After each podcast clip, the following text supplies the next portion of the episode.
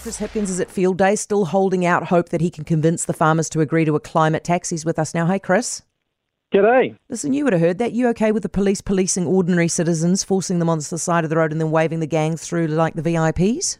Well, I think, I mean, ultimately operational decisions that the police take on that are once for them to explain. Obviously, I wasn't on the scene and, um, you know, I don't make those decisions. Do you like the, the sound of that, though? Decisions.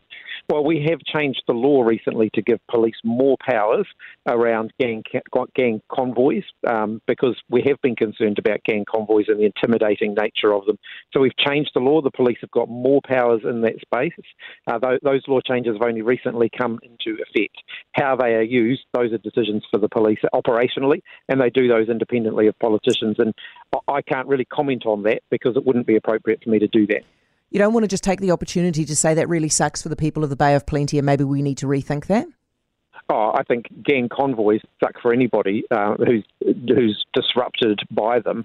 Um, I think gangs, you know, frankly, I don't think they contribute anything positive to our society. One of the reasons that we've changed the law to give police more powers to crack down on gangs is because I don't have any time for that kind of behaviour. Chris, do you still reckon farmers are going to agree to your climate tax?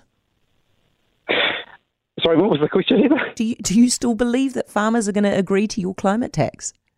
I wouldn't describe it as a climate tax. Um, what we've said is that we're going to price agricultural uh, emissions.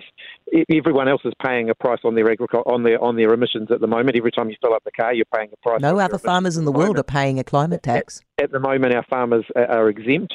Um, increasingly, we're seeing, you know, this is this is not just a, an imperative being driven by New Zealand. Increasingly, we're seeing the people who are buying our exports wanting to know that we are doing. Okay, now right I understand the logic from your point of view, but do you still believe that they're going to agree to this? In terms of He Waka Eke Noa, I believe that we can get an agreement. Yes. By when?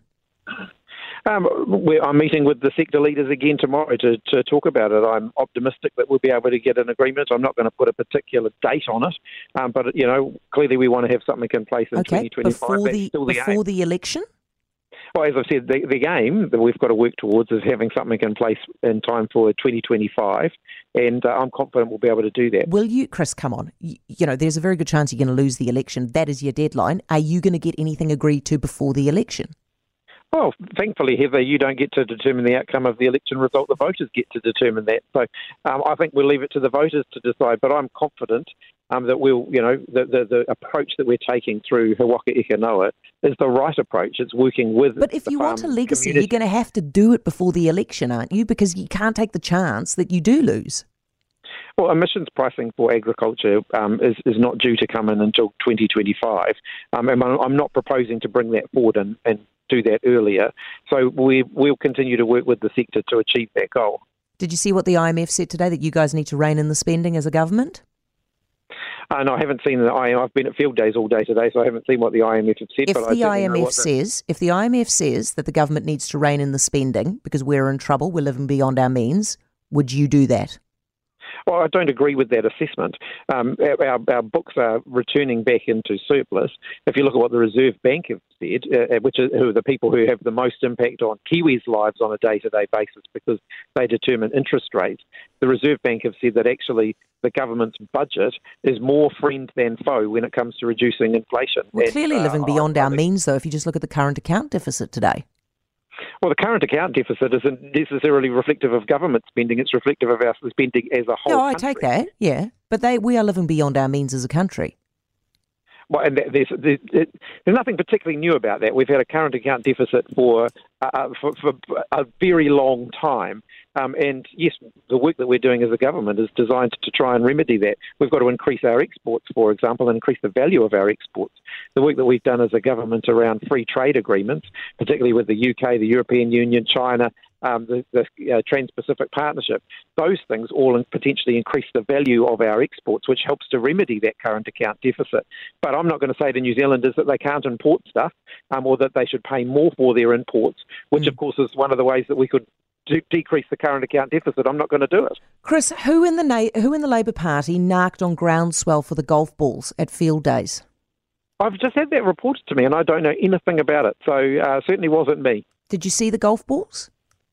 Ah, no, I didn't. No, I didn't see any groundswell people either. Oh, well, I think you need to ask around because somebody knocked. Thank you for your time. Appreciate it. Chris Hipkins, Prime Minister. I'll get you. So this is what's happened. Okay, so Groundswell have sent out an email today, which is being shared widely. We are down at field days, and the Labour Party has complained to the organisers about our golf balls. We were visited by the bosses, and they informed us that they were offensive, these are the balls, and must be removed immediately. They were selling well as well. Now, what the golf balls are, they've got four golf balls, and each of them has a minister's face on them.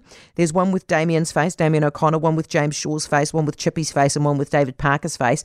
And the balls, that little sign says, Drive Labour out golf balls. The golf balls you won't mind putting in the bunker, available only at field days. Anyway, groundswell's not to be put off.